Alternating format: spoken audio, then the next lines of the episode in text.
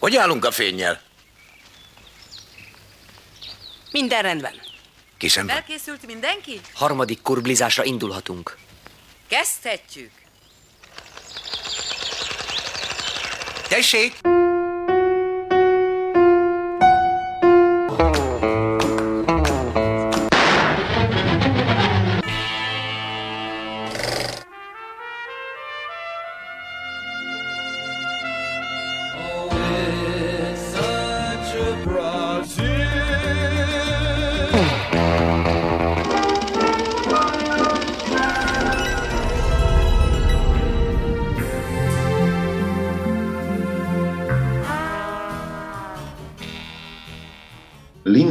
Anderson Ha.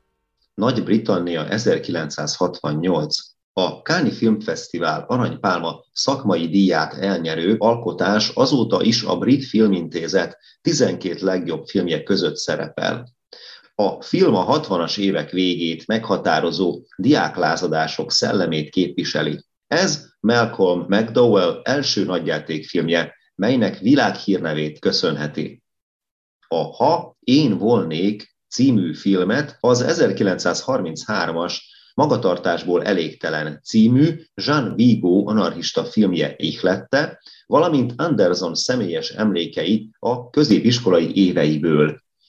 Az emlékeit fonta össze egy allegórikus történetté az internátusban tanuló diákok lázadásáról. Ezzel az elegáns trükkel bírálva egy egész fennálló társadalmi rendszert fűzte hozzá a Szabadkai Kurbli Filmklub vetítésen 2021 nyarán Petár Mitrigy.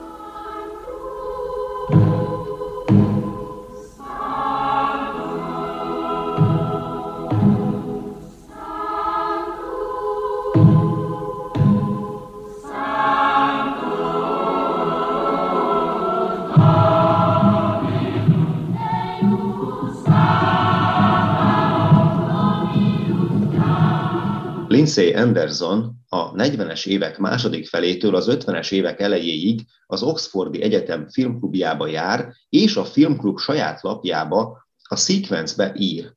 Idővel az újságból szakfolyóirat lesz, amely friss szellemiségével a második világháború utáni egyetemes filmművészet egyik legjelentősebb mozgalmát, a free cinemát készíti elő. A Sequence kezdettől fogva reakció volt arra, amit a kortársi angol filmben fellengzősnek éreztünk, és ami hazafias színben jelentkezett a háború végén. Állítja Anderson.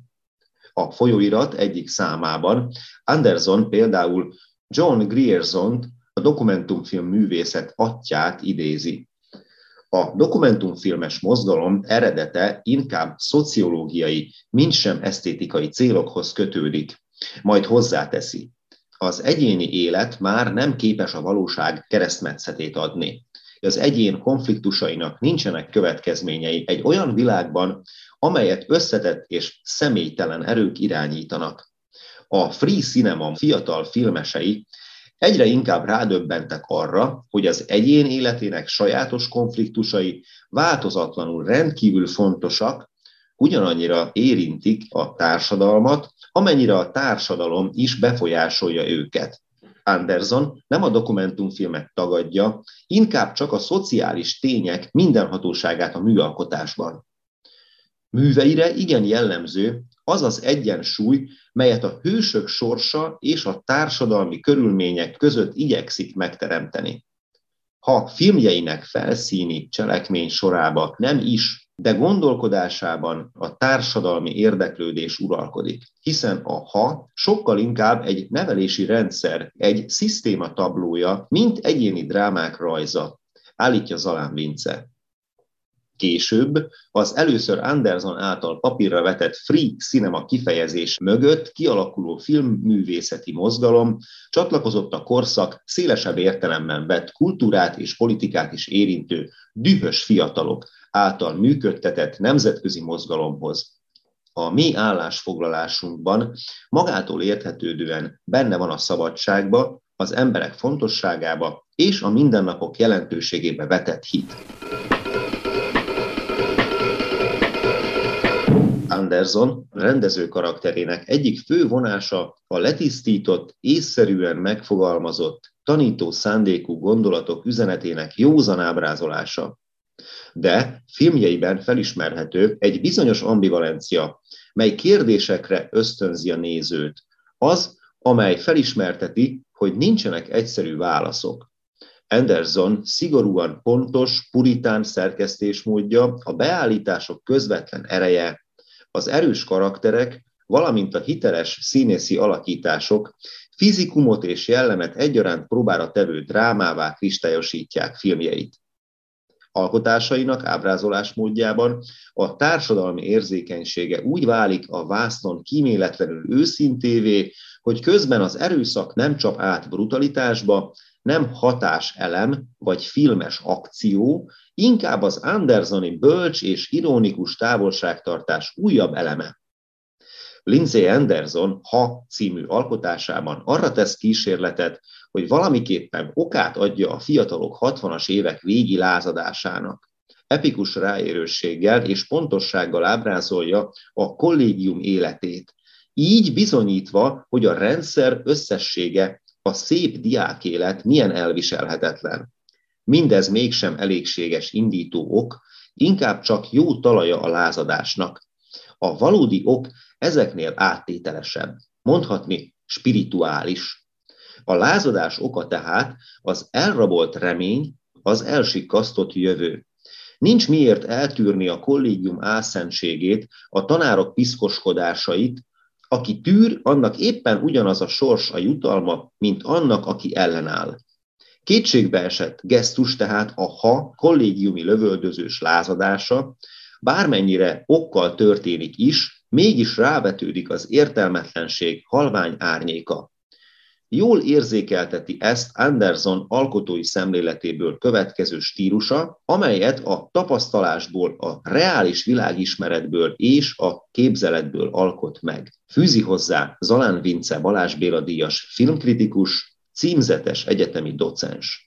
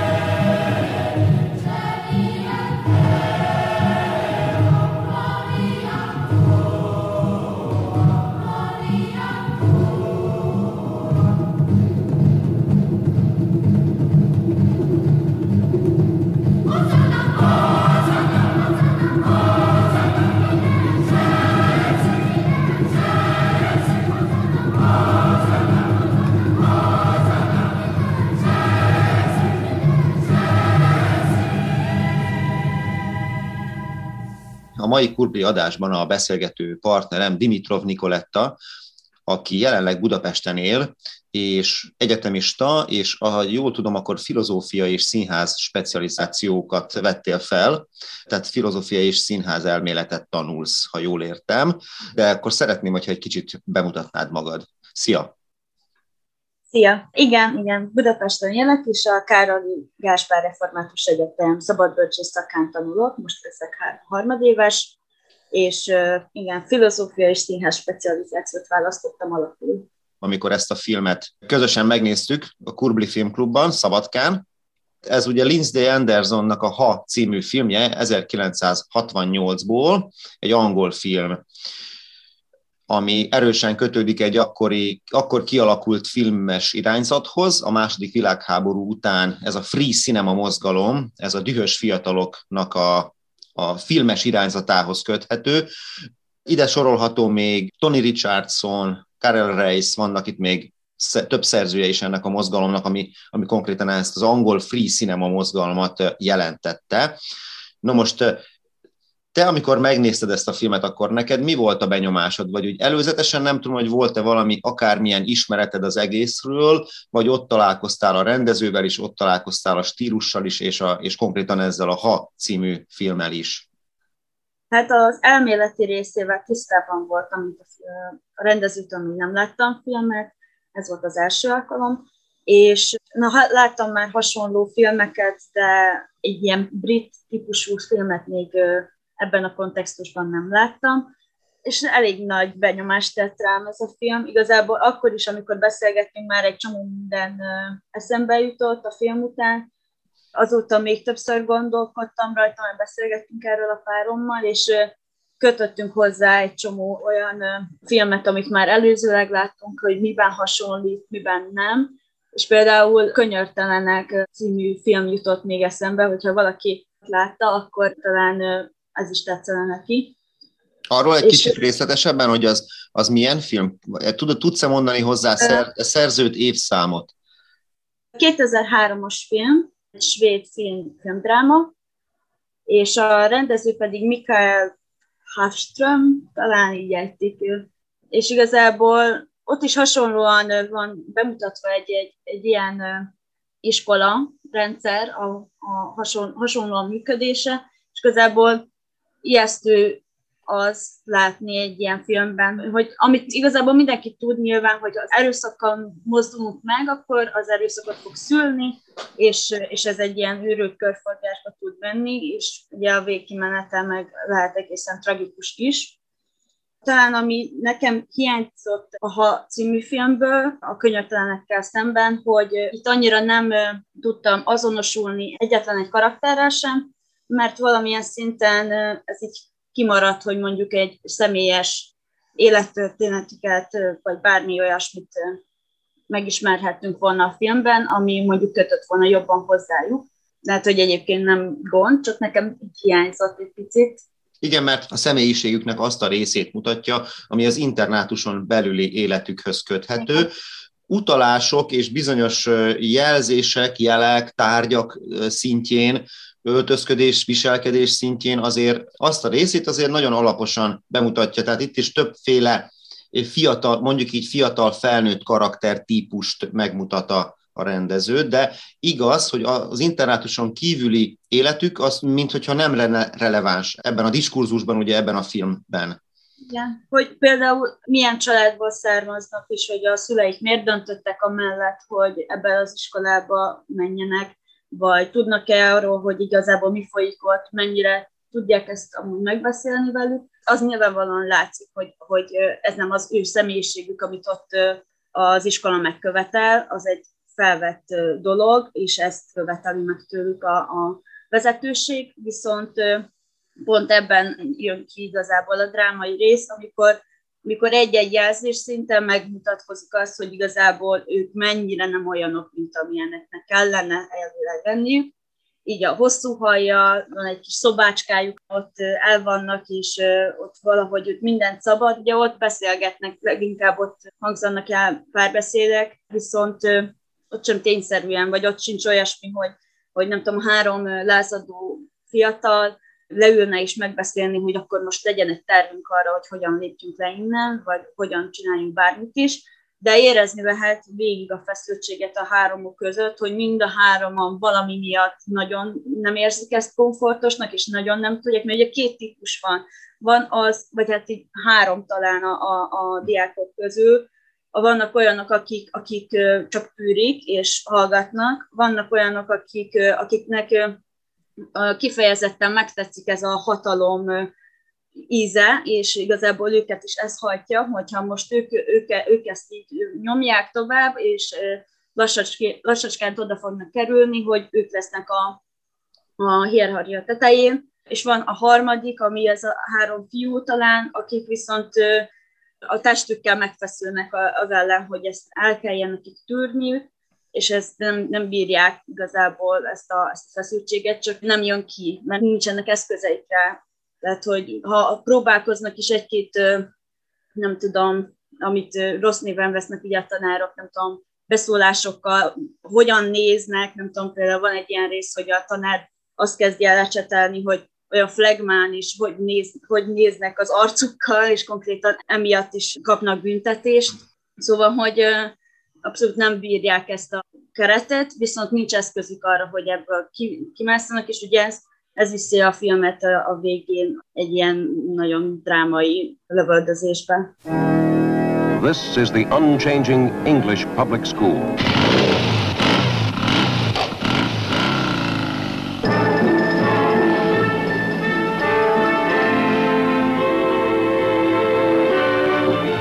With its freedom and excitement, its visions and its dreams, this is the world of youth. A world of fantasy that sometimes turns to strange violence. Több dolog is eszembe jutott. Mondtuk, hogy nincs megmutatva a külső világuk, de viszont ott az a szobai világ ennek a hármas baráti körnek, a kollégiumi szobába játszódó jelenetek, ott azért jól megmutatják, hogy ez egész más, a szobán belüli világ, legalábbis az ő szobájuké, mint mondjuk az a mondjuk nevelési módszernek, vagy amit elvárnak tőlük az internátus tanárai. Ez is egy érdekes dolog, mert ott azért egy kicsit jobban meg tudjuk őket ismerni, de az is igaz tényleg, hogy ott is tulajdonképpen ugyanazokat a karaktereket hozzák, a figurák, ugyanazokat a jellemvonásokat látjuk rajtuk, hogy az egyik folyamatosan dühös, és ezért mondjuk tiszteli a főhőst, a Malcolm McDowell játsza itt élete első főszerepét, aki utána a mechanikus narancsban tér vissza, ez egy lázadó társaság. Személyiségeket próbál mégiscsak bemutatni az Anderson, a rendező. Nem egy átlag szobát mutatnak meg, hanem, hanem úgy tűnik, mintha ők igazán lázadnának. Ez megint egy eléggé jellemző, meg tipikus, amikor így kiemelsz valakit, aki amúgy is extrém, tehát nem egy átlagos példát hoz fel. Viszont az internátuson belüli élet, meg itt a második világháború utáni ez a heroikus a katonába vetett hit, a háború dicsőítése, ha nem is szó szerint, de legalábbis ilyen áttételesen, például ott az elején, amikor a tanár mondja, hogy a folyosón futva közlekedünk, futás! Láthatóan ez a pedagógiai módszer nem jó. Az Anderson persze jellemző, hogy van benne egy, egy jó pedagógus. Ez a film is szerintem pedagógiailag eléggé pontosan rámutat bizonyos viselkedésekre és társadalmi mintákra. Ez szerintem pozitívuma a filmnek. A másik, hogy mondtad ezt, a, ezt hogy hogy nézel, hogy ugye, hogy hogy néz rá, és akkor ez, ez volt a vád. És ez is olyan, hogy tulajdonképpen kétélű, mert egy pedagógusnak fontos a visszacsatolás, fontos, hogy lássa azt, hogyha a diák néz rá, akkor értően néz rá, érti, hogy mit mond, vagy így elnéz a feje mellett. Tehát ugyanom ebben van egy pozitívum is, hogyha a tanár, tanár szeretné látni ezt a visszacsatolást, ezt a feedbacket, ugye, hogy akkor a diák értően figyele. Itt azért nem tudtak ezek a diákok azonosulni ezzel a módszerrel, mert ez a 60-as években induló, teljesen új generációs, új szemléletű, fiatalos látásmód elkezd uralkodni Európában is, és mindenhol. Ebbe a korba jönnek fel a társadalomtudományok, a nemzeteken belül lakó emberek nem csak a saját nemzetiségük felé fordulva befelé tekintenek, hanem a világ eseményeit, a világ forrongó pontjain zajló háborúkat, felkeléseket, stb.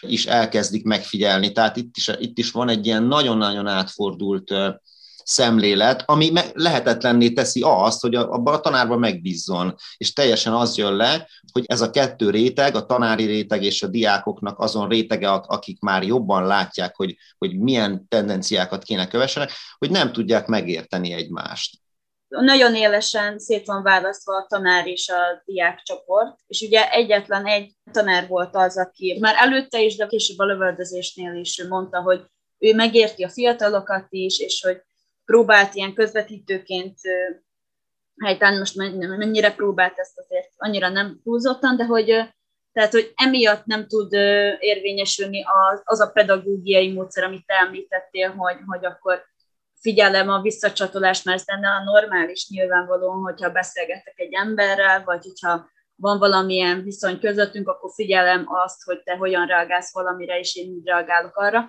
de hát ez nem történhet meg, mivel, mivel esélyük sincs konkrétan a, a diákoknak, tehát hogyha megmutatnák azt, ami valóban a reakciójuk, akkor ezzel igazából megint csak büntetést nyernének, tehát nem lehetnek őszinték a tanáraikkal, és mivel nem lehetnek őszinték, nem lehet meg köztük az a kapcsolat, amiben beleférhet bármiféle hasonló pedagógiai módszer.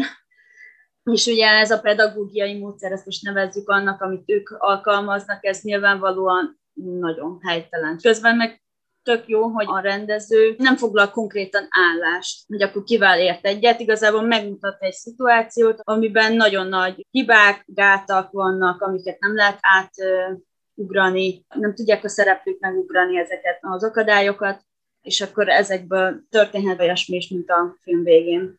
Van egy távolságtartása a rendezőnek, ahogy bemutatja például ott azt a vége jelenetet, amikor lövöldözésbe torkolik az egész, de az már, az már a szememben annyira stilizált és annyira szimbolikus, ahogy akár a figurákkal, amennyire annyira tudunk azonosulni, az is csak félig megoldott, és maga a szituáció is nagyon elemelt. Nagyon szigorú, zárt iskolarendszeren belül, katonás fegyelemmel, ahol ráadásul a militarizmusnak tényleg van egy ilyen, akár egy ilyen pozitív olvasata is, a hatalom és a tanári kar és a és ugye akik a tudást továbbadják azoknak az oldaláról, de azért azt hiszem, hogy a rendező mégis inkább őket figurázza ki, ez azért szerintem lejön, meg az is, hogy azért amellett, hogy elhibázott ez a lépés, amit a fiatalok megtesznek, még te is mondtad azt hiszem az előbb, hogy igen, hát ennek ez a következménye, hogyha erre egyrészt erre nevelik őket, ilyen módszereket használva próbálják meg őket tanítani az életre,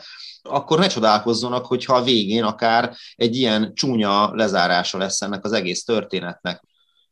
Igen, igazából szerintem erre irányul a film címe is, hogy ha, ha erre így, tehát ha ez történik, és ha erre így válaszolunk, akkor igazából ezt fog történni.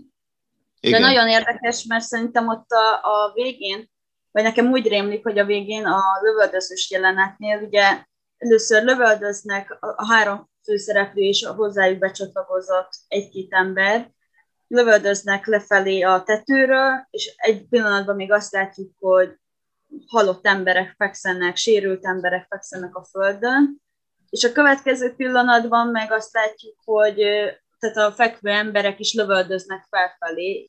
Tehát, hogy van benne valami olyan abszurditás, hogy ez megtörtént-e, vagy, vagy igazából ez is csak egy játék, hogy ha ez történik, akkor ez hogyan bontakozhatnak ki, és igazából lehet, hogy ez csak egy ilyen vad álomkép, vagy egy ilyen agresszió, ami kijön, de hogy ez is egy ilyen érdekes dolog, hogy egyáltalán megtörtént-e ez, vagy úgy történt meg, ahogy. Van egy ilyen szerelmi jelenet a filmben, amikor a, talán egy presszóban kávéznak, és akkor ott a, az egyik fiú ott megismerkedik egy lányjal, akinek utána, utána is van még szerepe a, a sztoriba, hogy az is nagyon szimbolikus, és ez rávezethet arra minket, nézőket, hogy tudjuk értelmezni a film végét is. Hogyha az ennyire szimbolikus, hogy az sem valószínű, hogy az életben úgy történt, mint hogyha csak egy ilyen, vagy egy ilyen színesen, nagyon kiszínezve mesélni el utólag valaki ezt a sztorit, amit akár vele, vagy valaki mással történt, akit látott, vagy csak a fejében elképzelte, mert mondjuk meglátta a pultnál,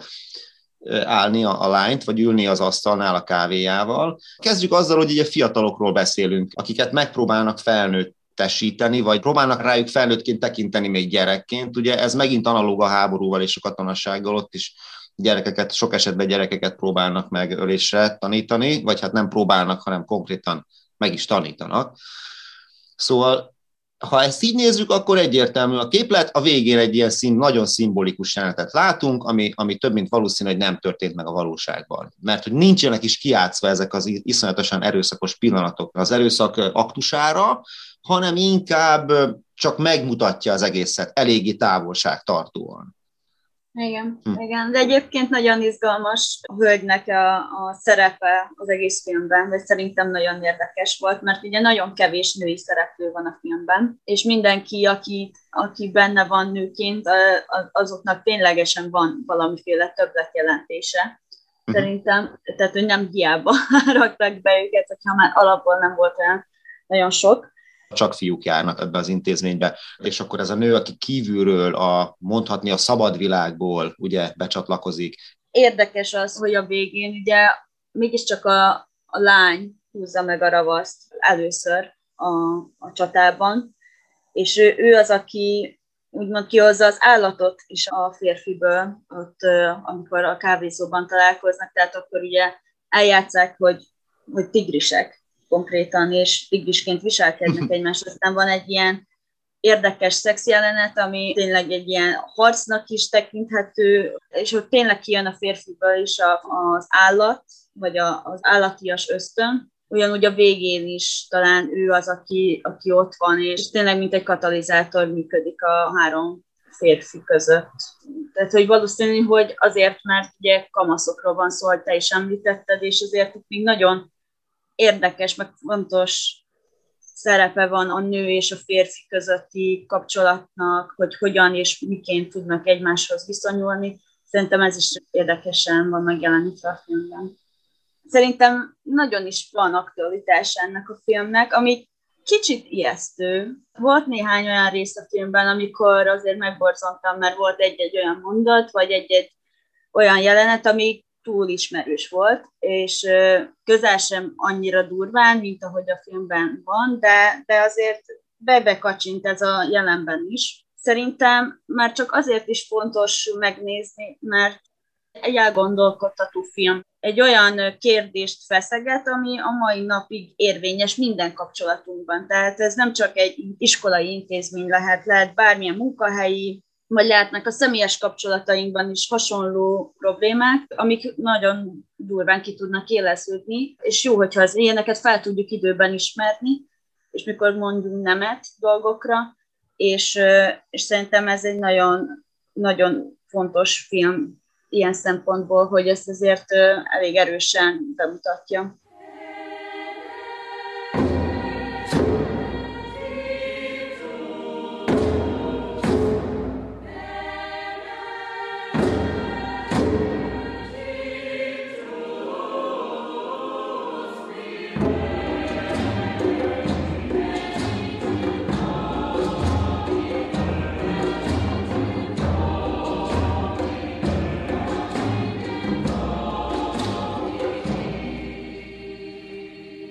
1915-ben a mai napon született Cseres Tibor író a 20. század második felében írt történelmi regényei és tényfeltáró írásai jelentősek a magyar nép lelkiismeretének és büszkeségének ápolásában.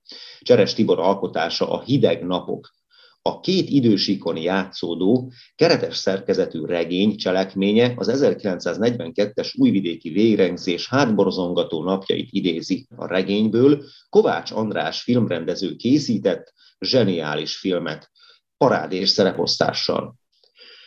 Továbbá a mai napon született Mifune Toshiro, japán színész, a felénk is műsorra tűzött Shogun televíziós sorozat sztárja, a japán filmművészet megkerülhetetlen színész legendája. Kezdőként Mifune Toshiro játszotta Akira Kurosawa csúcsalkotásának a Vihar kapujában című, ebben a műsorban is bemutatott japán filmnek a gyilkossággal vádolt útonálló főszereplőjét. Köszönöm a mai figyelmüket, további jó rádiózást kívánok a viszonthallásra. Krista, Krista. Krista